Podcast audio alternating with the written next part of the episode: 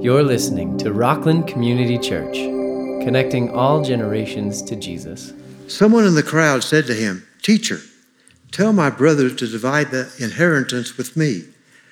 But he said to him, Man, who made me a judge or arbitrator over you? And he said to them, Take care and be on your guard against all covetousness, for one's life does not consist in the abundance of his possessions. And he told them a parable, saying, The land of a rich man produced plentifully. And he thought to himself, What shall I do? For I have nowhere to store my crops. And he said, I will do this I will tear down the, my barns and build larger ones, and there I will store all my grains and all my goods. And I will say to my soul, Soul, you have ample goods laid up for many years. Relax, eat, drink, and be merry. But God said to him, Fool, this night your soul is required of you, and the things that you have prepared, whose will they be? So is the one who lays up treasure for himself and is not rich toward God. This is the word of the Lord. You know, in our humanistic culture, people easily lose sight of what life is. They pursue many things, thinking that in them they will find meaning, significance, and purpose. Some of these pursuits include business success or wealth, good relationships, sex, uh, entertainment, and just doing good to others. People have testified that while they've achieved these goals of wealth, relationships, and pleasure, there was still this deep void inside and an emptiness, a feeling of emptiness that nothing seemed to fulfill. They tell us that even if one could even stockpile a large accumulation of our resources, it would, it would not produce life because life does not consist in things. In fact, it doesn't consist in many things. In fact, research shows that one is never satisfied with the amount one has. We always want more. That friends tend to fade away when the money diminishes and that happiness comes from doing the things you love, not the things you buy. And that experiencing and savoring special moments can fill your heart in ways money cannot. Money isn't everything, right? I just happened to bring a little bit with me this morning. Uh, but uh, it, it can buy a bed but it can't buy sleep. It can buy a clock, but it can't buy time. Money can buy you a book, but it can't buy you knowledge. It can buy you a position, but not respect. It can buy you medicine, but not health. It can buy you blood, but not life. It can buy you sex, but not love. So you see, money isn't everything. And it often causes pain and suffering. So I tell you this because I am your friend. And as your friend, I want to take away your pain and suffering. So send me all your money, and I will suffer for you. Or as George Carlin says, it's true that money can't buy happiness, but somehow it's much more comfortable crying in a Porsche than on a bicycle. what is life? Where is it to be found? What part do our resources play in life? We're going to look at that in just a moment. But what are things that keep us from living life? Could greed be one of those things that keep us from living life. G- greed can be defined as an insatiable desire to find fulfillment, meaning, and purpose in material possessions instead of in God. If I gave you a test on greed, how do you think you would do? Well, let's find out. John Piper put together this little test of five questions. And uh, question number one is Do my thoughts more often run after material things than after God Himself?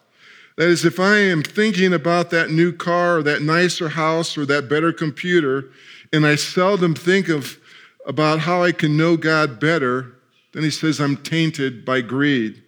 Or question two Do I ever compromise godly character in the pursuit of material gain? If I sometimes cheat, lie, or steal to get ahead financially to, or to avoid financial loss, I am being greedy. If I'm willing to shred relationships or to take advantage of a, another person for financial gain, I'm being greedy. If I care more about making money than about being a witness for our Lord Jesus, I am being greedy. Question three says Do I enjoy material things more than I enjoy knowing God? If my happiness soars when I get that new car, but I'm bored by the things of God, I am greedy. If I rejoice when I win a raffle or a door prize, but I yawn when I hear about a soul being saved, I am greedy. And then question number five How do I respond when I, uh, question number four, when I, how do I respond when I lose material things? When the stock market drops, do I fall apart emotionally? If I get robbed or lose um, some of the things in a fire, does it devastate me? I'm not saying that we must be stoic about such losses. We will always feel some sadness whenever we lose things. But if it wipes us out, then we probably too attach to the world and its goods. And then question number five what would I do if I suddenly came into a fortune? I presume that probably none of you play the, the lottery, but let's suppose you won the Reader's Digest, or what a distant relative died and left you a large inheritance. Would your first thought be, now I can get that better house or that car or that boat, or now I can take, around, take a trip around that w- world that I've always wanted to do? Or would you think, wow, now I can support a dozen missionaries? Thousands of people can hear Christ because of He has given me funds to invest in order to spread His kingdom message. Well, how did you do on the test?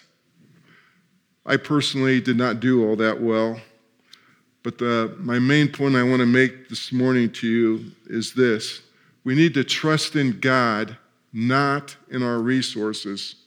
For life is about where we put our trust and where we put our treasure. It's about being rich towards God. Now, we may know these things, but are we living that way? In 1939, a wealthy businessman by the name of Oskar Schindler arrived in Krakow in southern Poland, seeking to make a fortune from World War II, which had just begun. After joining the Nazi Party primarily for political expediency, he staffed his factory with Jewish workers, primarily for greed and pragmatic reasons. When the SS began exterminating Jews in the Krakow ghetto, Schindler arranges to have his workers protected to keep his factory in operation. But soon he realizes that in doing so, he is saving innocent lives. Though he was not a follower of Jesus, his actions of using his wealth to bribe Nazi officials allowed these Jews to work in the factories and kept 1,200 of them from being exterminated. In time, he realized that life isn't just accumulating money or spending it on oneself, it was about much more. You know, as Christ followers, how we choose to use or not use our resources makes a difference to God and to others, both in this life and in the life to come, as we'll see uh, in the message today. In Luke chapter 12, Jesus is speaking to standing room only. In fact, verse 1 says he was talking to a thousand individuals. And uh, in the midst of all that, uh, it, uh, as they're listening to Jesus, uh, he had been teaching the people to fear God and to trust him for everything. But right in the middle of this sermon, one man bellies up and then blurts out, Teacher, tell my brother to divide the inheritance with me. Can you picture this in your mind? His face is probably flushed. His voice is anxious and insistent. He interrupts Jesus with this problem. His problem is about him not getting his fair share of the inheritance property from his brother after his father had died. Because in Judaism, the oldest son always received a double portion of the inheritance, and then he was responsible to divide up the other third among the rest of the family.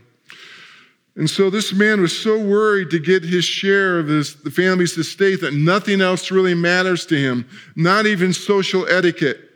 He doesn't care about the point Jesus is trying to make with the crowd. All he cares about is himself. Verse 14, he says, Man, who made me judge or arbitrator over you? Jesus was not a judge in Israel, for there were courts to settle matters like this. So Jesus just shoos the individual away with this selfish demand. Yet, without skipping a beat, our Savior turns this intrusive moment into a, an instructive one. Jesus knew that the family feud over money was only a symptom of a greater problem covetousness or greed. Verse 15, he says, And he said to them, Take care or watch out, be on guard against all covetousness, or as greed, uh, some translations say. Jesus addresses his teachable moment, it says to them, most likely just to the, to the two brothers, even though this huge crowd was probably listening in. Both men were probably guilty of greed, the older one for not giving his younger brother uh, what was due him, and the younger brother for demanding what was his. So Jesus starts out with a warning. He says, Take care or be cautious, be alert, be attentive, be watchful. And then he gives this exhortation be on guard against, uh, against this trying to happen in your life. It would seem that this first command, take care, shows us the need to believe that this danger really exists. And while the second one, being on guard against, underscores the vigilance needed to resist uh, the evil for what it is. You know, the idea here is that greed is something that can creep in without us being aware of it.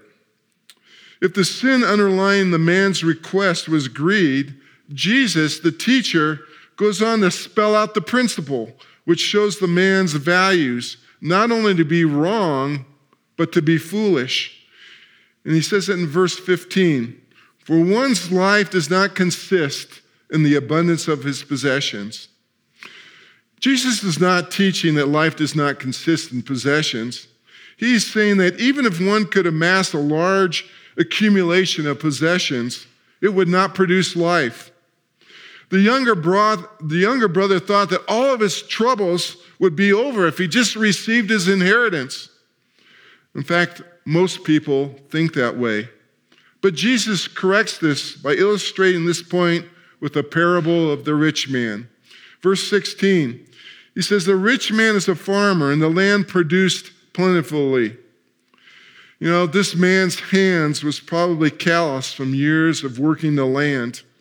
His wealth had been hard earned.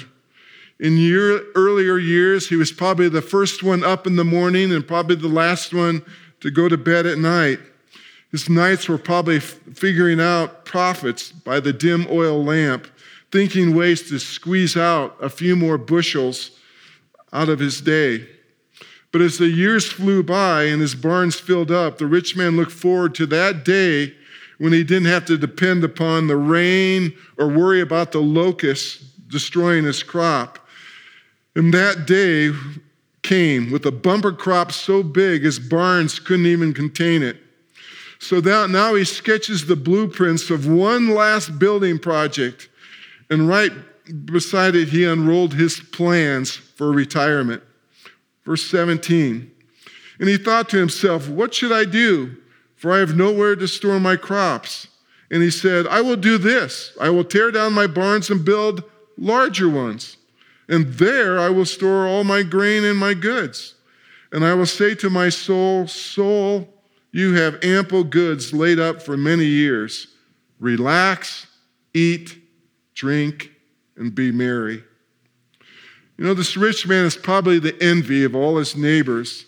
He's the perfect example of hard work and wise planning. But in the eyes of God, verse 20, he is a fool. For that night, his soul would be required of him. He had prepared every harvest except for the most important one, the one that would come that very night. Cloaked in darkness, the rich man is taken away in death without so much of a whisper of a warning. But not one grain of his wealth goes with him. He assumed that his riches would last and only wanted a place to store them. Verse 20, and the things you have prepared, whose will they be? All that he had stored away for himself is left to be dispersed among his heirs. It will be fought over in the same way that the man in the crowd fought with his brother over the inheritance that his father left. He had gathered everything in his barns except an understanding of what life is all about. He failed to understand that life is not about things. It's not about how much you accumulate. It's not even about enjoying what you've accumulated. So then, what is life all about? Jesus turns and answers that question in verse 21. So is the one who lays up treasure for himself and is not rich towards God. Life is about where we put our trust and where we put our treasure. It's about being rich towards God. This instructive moment with the Savior fell on thousands of ears that day, but I wonder how many of them actually heard it. And the one who heard it the least was the one who worried the most, the man who interrupted Jesus in the middle of his sermon. Such a tragedy. He worried about getting a portion of an estate when an entire kingdom was being offered to him. The rich man thought he was being prudent. He thought through his matters very carefully but God bluntly calls him a fool. What causes a person to be a fool in God's eyes? Psalm 14:1 says that a fool is a person who says there is no God. But in this parable, a fool is someone who trusts more in their resources than in trusting God. This passage teaches us what a fool is in God's eyes. There are five ways we can be foolish. First, we can be foolish in God's eyes when we fail to recognize God as the source of our prosperity. Notice that in verse 16, Jesus did not say a certain man worked very hard and accumulated a great fortune. That's not what he said. It says a ground of a certain rich man produced a good crop. You see, the farmer's prosperity came from God, not something he produced. And he failed to see that. He had plowed his fields, planted the grain, tended the soil, and gathered the harvest. He had done it in himself, so he thought. If you look at this passage closely, you'll notice 11 pronouns with I and my in them. He says, What shall I do? For I have nowhere to store my crops. I will do this.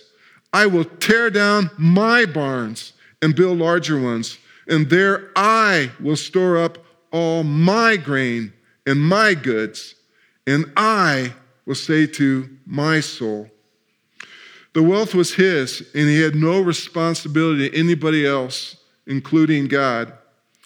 But that's not how Jesus saw it. The farmer didn't recognize that he was not the owner, but only the possessor, the steward.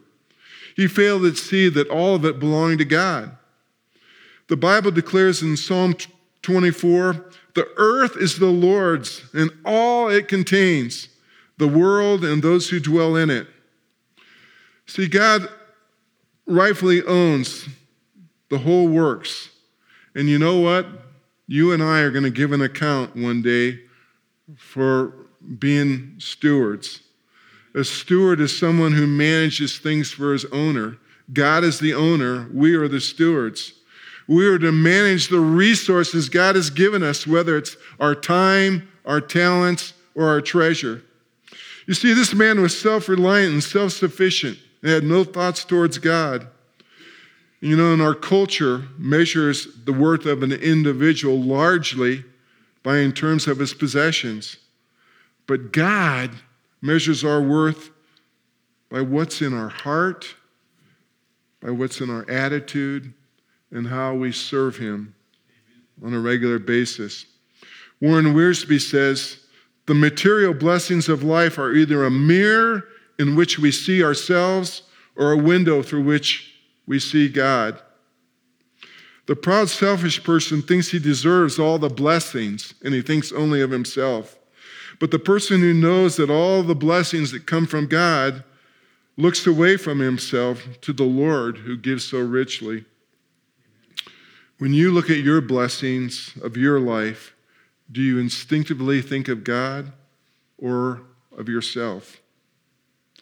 Well, secondly, we are foolish in God's eyes when we fail to understand what we should do with our resources. You know, there's nothing wrong with having money and resources if they're properly used. There's nothing wrong with an enjoyment, for God wants that, for God gives us all things to richly to enjoy. But selfish enjoyment that ignores God and others is not God's will. The world would view this rich man as a success. In fact, in the business world, he would be a model to follow. His goal was to enjoy life, but in seeking it, I want you to see he lost it. Wealth tends to trap us into this self absorption, materialism, and insensitivity to others. The rich man lived by what he saw, and he measured everything in terms of his own enjoyment. What was wrong with the man's focus? Well, he had a worldly perspective, not a godly one. God wants us to think in terms of things that are eternal, things that are significant, things that really matter both in this life and in the life to come. Things like living a godly life, helping people in need, sharing our faith, and discipling others. God desires for us to use, to save, and to invest our resources well so that we have more, will have more money to give away for His kingdom purposes. Paul tells Timothy in 1 Timothy 6 instruct those who are rich in this present world not to be conceited or to fix their hope on the uncertainty of riches but on God, who richly supplies us with all things to enjoy. Instruct them to do good, to be rich in good works, to be generous, and be ready to share, storing up for themselves the treasure of a good foundation for the future, so that they may take hold of which is life indeed. You know, we're bombarded daily with the world's perspective which is invariably focused on this life. But God's perspective always takes into account the life to come. Well, third, we are foolish in God's eyes when we see our resources as our security. You know, the farmer was basking in false success and false satisfaction. In the eyes of man, he was wise and successful, but in the eyes of God, he was a fool, a failure.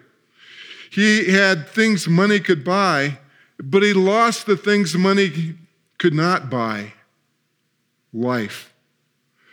You know, Jesus saw no security in things, but in emptying ourselves of anything that would take the place of doing the will of God.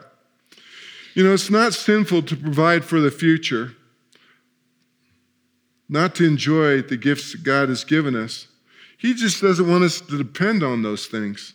He wants us to always depend on Him. Where is your security? Is it in your house? Is it in your bank account? Is it in your stocks? You know, if the stock market crashes or the value of the dollar plummets, how will that affect your security? You know, the eye sees what the heart loves. If we love God and put Him first in our lives, then whatever material blessings we receive will only draw us closer to God. We're reminded that in Hebrews 13, where it says, Keep your lives free from the love of money and be content with what you have because God has says, Never will I leave you, never will I forsake you. Fourth, we are foolish in God's eyes when we presume we will be alive to possess and enjoy our resources. You know, the rich man presumed two things about the future, both of which were false. Firstly, he presumed that he would possess his wealth in the future, in his days to come. And secondly, he presumed that he would be alive in the future to enjoy those possessions. But both of those presuppositions were shown to be false when his life was demanded of him that very night. Someone else got his possessions, and he did not live to enjoy what he had stored up. Unfortunately, the rich man's future was only as long as his earthly life, and only as broad as his own interests. And lastly, we are fools in God's eyes when we fail to define life and how it's to be obtained. You know, the rich man defined life in terms of ease and pleasure, in terms of eating and drinking, as seen in the words relax, eat, drink, and be merry. He believed that life was obtained by putting oneself and one's wealth first. He believed that a person finds life by seeking it for oneself and ignoring others, including God. You know, but Jesus told his disciples in Luke 9 that the way for a person to obtain life is to give it up. He says, if, if any of you wants to be a follower, you must give up your own way. Take up your cross daily and follow me. If you try to hang on to your life, you will lose it. But if you give up your life for my sake, you will save it. And what do you benefit if you gain the whole world but are yourself lost or destroyed? That's why Jesus can command his disciples, his followers, to give up their possessions, their self interest, and even their lives to follow him. For the things they give up are not life, but he is. Life is not found in the abundance of our resources, but in our relationship with the Lord, in sacrificing our lives for him and for others. That is where life is found. Life is where we put our trust and put our treasure. It's about being rich towards God. At the end of the movie of Schindler's List, the war is over, and Mr. Schindler is leaving the many Jews whom he had saved by employing them in his munitions factory. He had spent much of his personal fortune bribing German officials in order to save Jewish people from the death chambers. But as he looks at them, he breaks down, weeping, and laments, I could have done more. Take a look.